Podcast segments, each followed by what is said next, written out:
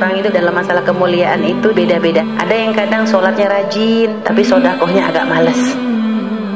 Ada yang kadang sodakohnya rajin tapi kadang dengan ibadah mungkin tidak terlalu semangat. Tapi ya alhamdulillah kalau kita masih diberikan kemudahan untuk bisa melakukan kebaikan, itu nikmat dari Allah. Semoga dengan kebaikan yang kita lakukan di satu pintu ini, Allah bukakan nanti pintu-pintu yang lainnya. Yang penting jangan sampai dengan kebaikan yang kita lakukan kita menjadi sombong, merasa sudah punya surga, merasa kita lebih mulia dari orang lain. Maka kebaikan yang seperti itulah akan menjadikan kita semakin jauh dari Allah Subhanahu wa taala.